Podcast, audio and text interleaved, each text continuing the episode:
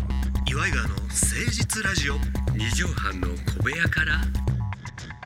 こんばんは岩井川の井川修司ですどうも岩井ジョニオですよろしくお願いいたします、もう年の瀬そうですね押し迫ってまいりましたよ、本当ですねねねえほんまに言いたかないけどあっちゅうまっ本当だねていうかさあっちゅう間やなってもう毎年言うてしまうんやけどもう年なんやけどさ、うんびっくりしたのが東京オリンピックまでもあっちゅう間やったんやなっていうことにさそうだだっねて2020年なんてちょっと先やな思ってたやんあのおもてなしの頃にさあれいつだったんだろうおあもれてなしだっかてら何も年前だったうんだ前のオリンピックの前ぐらいでしょ5年6年ぐらい前じゃないのああそういうことだから俺56年もあっという間に感じてんのと思ってさなんか3年前に言ったの覚えてんだよねあと3年みたいなああオリン東京あオあリンピック東が京オリンピックまであと3年みたいなこと言ってていつからやってんだよみたいなそうそうそうそうニュースでそれがもうあと何で何何日みたいなのあるじゃない来年やでもううわーどうするもう出れる間に合うジョニーさんまあそうだねストレッチしてるから いけると思うけどベリーロールで出たいよねベリーロールのベリーロールっていう種目ないのよジョニーさでんベリーロールやっ高跳てほびしいなんのだよよな高跳びだから背面になっちゃってからさある時からそうなんだよね背面飛びの方が高く飛べるっていうことがね分かってしまったからベリーロールが好きなのよねうんあの飛び方で2メートル30とか飛んでたんだよ今の子たちってベリーロールをもう知らないよね多分知ねらないかもしんない、ね、だってオリンピックでさ背面うん VS ベリーロールみたいなのがあったもんね俺らがちっいちゃやいそら頃そうそうそういやそういまだにベリーロールを継承されてるベリーロールとベリーローラージョニオそうだねですもんねベリーロールとカセットテープとかはやっぱなまあ復刻一緒そうなんだねカセット待ってちょっと流行あってるそうらしいそうね最近入ってんだなそうなんだよなんかおしゃれだっつってあれがダブルカセットとか今めっちゃかっこいいと思うねんけどなそうだよねラジカセのだからあれもさああいうのを買うのが夢だったじゃない憧れやったよお年玉貯めてとか、うんそうそうそうでちょっと怒られたりするね親にまだ早いとか言ってまだ早いってなんやねんとかうん小学生のうちに買うのは早いとかさそうなんだよねダブルカセット、だからあれもかその後にステレオうん、ケンウッドのコンポコンポ買ってさコンポ買ったらうん友達呼んでさ夜わざと電気暗くしてさあの光みたいのうがんイコライザーみたいなのがわーって なってあれがもう最高だったんだよねでスピーカーの下にそう拾ってきたブロック置いてうんそうそうそうこれ音がええんやとか言って音も分かりませんくせにでも中学の時とかにさそれ聞いて兄貴がいなかった時とかにさ、うんうんうんガウンちょっとワインレッドのガウンみたいなの着てて さそれを着てフいァくンタついくつジョニーさん中学2年ぐらいの14歳ぐらいでファンタグレープさあのこうワイングラスみたいの 親父のやつ持ってきてさそれにさヒゲ男爵みたいな状そ態うねそうそうそうブランデーグラスか、うんうんあれにこうやって入れて、うんなんか音楽シャカタクとか聞いてさ釈迦卓中に何入ってんのグラスの中にグラスファンタグレープファンタグレープフこァンうやグって飲みレながらさファングレ飲んで大人ってこういう感じなんだなみたいな。背伸びしたよねうんそうそうう。んあのラジカセのカセット開くところがうーんって開くのがかっこよくてさそうそうそう。なんかあったね。未。来っぽくてあれはゆっくり開くのがかっこいいんだよ。そうなのガチャーンっていうのより。昔のんてビャーンって開くからさそうそうそう憧れたあなったね今の子たちってもうちっちゃい時からゲーム機とかそんなんを持っとそう。るやんかそうなんだよ。何に憧れんねやろか車も買えへんとか言うでしょ今の若い子、そうなんだよね。なんかこれ欲しくて欲しくてしょうがなかったんですよみたいなあのいやだからそれがもうほとんどみんな何でも手に入るから。この間なんかテレビでやってた、んなんかすごい子供たちの番組サンドイッチマンの番組で見たけどさ、うん。動物が好きな小動物が好きな小学生がね、うずらの卵のうん。孵化に成功したっていうああ。のがあってはいはい。たまたまスーパーで売ってたやつに1個だけ有精卵が混ざってたなるほど。からうんうんうん孵化したんやけどその子は動物が好きすぎてその孵化器って今あんねんて卵をあー孵化させるためはいはいはいのうん。機械それが欲しくて欲しくてこれどうしたのってスタッフの人が聞いたら僕も欲しいけどうん高いからクリスマスに買ってもらったって クリスマスにこの子は孵化器をもらったんやと思っていやでもそれでもまだ買ってもらってね。そうねな今んてい自う分で買うっていうのは自分で私みたいにバイト時給420円で もう夏休み高校1年の夏ビッグ小林さんビッグ小林スーパービッグ小林ではいそれでも夏休み40日ぐらいありますようねそうそう、うんで時給が時給420円420あ円あ当時これそうそうそう昭和これこれ昭和の話これ分からんけそどうそうでこれ40日間でおいくら貯めたんでしょうこれいくら確か10でも6万とかそれぐらい稼いだのよ ほんでビデオデッキとテレビが欲しくて昔の話よ労働基準法に反してるからね絶対だ多分40日ぐらいだと思うけど、うんほんで働きも一言も喋らずにおとなしくねおとなしくもうもうあゾーンに入ってたあのゾーンにそう、まあ、ビッグ小林状態っていう私のあの同級生の周りでは言ってるから、ジョニオが無口で一生懸命働いてる状態のことをビッグ小林状態っていうらしいのよ もう虫になってあの野菜の袋詰めやって、うんもうびっちりもうそこの返事とあれぐらいしかしないわけ挨拶ぐらいしかしない店長かなんかに言われたんやろ店こ長の将に言われ来たどうすんねんお前飯食ってる時ね、ううんちの母親が作ってくれた弁当うよ、んうんうんそうやって薄暗いさうん蛍光灯がチカチカ切れたりついたりするような部屋で 節約弁一人で飯当食ってた食べて、うん、お前なんか将来何にそなうおいりおたいいなねんてそうそうそう、ん何がお前将来どうすんだみたいな、うんうんそしたら「いや僕はお笑い芸人になりたいんですよ」とおかって言ってみたんや、うんそしたらちょっと考えながら大笑いして「うん お前みたいな暗いやつ一言も喋るやつ無理に決まってんだからお前 バカどちらかというと俺の方が向いてるわ」いやその人確かにおあの明るい人やったおばさんたち笑わせたりしてたの回してたんや回しだろ、うんほんでちょっとなんか毒舌だったりとかしなてるほどなるほどそれでもう本当お笑いしながら「でも店長は何になりたいんですか?」とか言ってたらうんうんうん「俺はこんなちっちゃいスーパーで終わるような男じゃねえんだよ」おーいいね「えなんど何になりたいんですか?」って「俺はとにかくビッグになりてんだよ」っつったらビッグ小林でそうその2年後にビッグバシは潰れました始めてまいりましょう岩井川の誠実ラジオ二畳半の小部屋から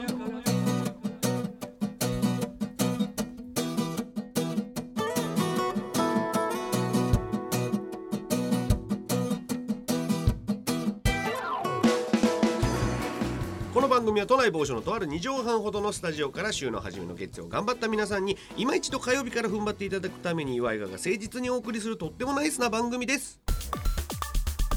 岩井川の誠実ラジオ二畳半の小部屋からなんやねんその話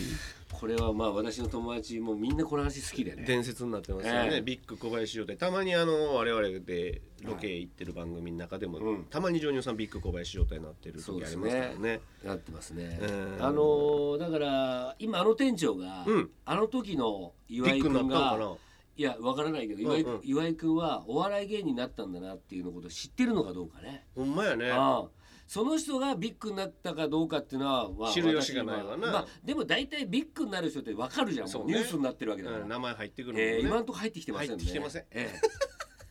もしかしたらどっかのスーパーで店長そうですねやってらっしゃるかもしれませんけど、でも向こうはさあーでも岩井君、まあ、でもジョニオっていう名前で出ちゃってるからあんまあいそうです一ね致しないのかな、うんその頃ジョニオさんだってちょびひげもなければそりさゃそうですよメガネもかけ高校生でてすからどんな感じやったの髪型とかは、まあ全体的にまあこうストレートの髪型みたいな感じで、うん直毛やもんね、まあそうだねジーパンジーでパンでまあこうなんかカジュアルな格好でどんな感じ山根康弘さんみたいな感じゲットアロングトゥギャザーで、ええ、トゥ ゲザーしてましたから、いやそれやとルー大島さんなんで、ええ、山根康弘とトゥゲザーしてましたゲットアロングしてたそうそうそうなん ですよああいう感じでしたね可愛い坊やでしたよどこが可愛い坊やねんさああーちょっとあのー新企画を用意しておりまして何ですかはい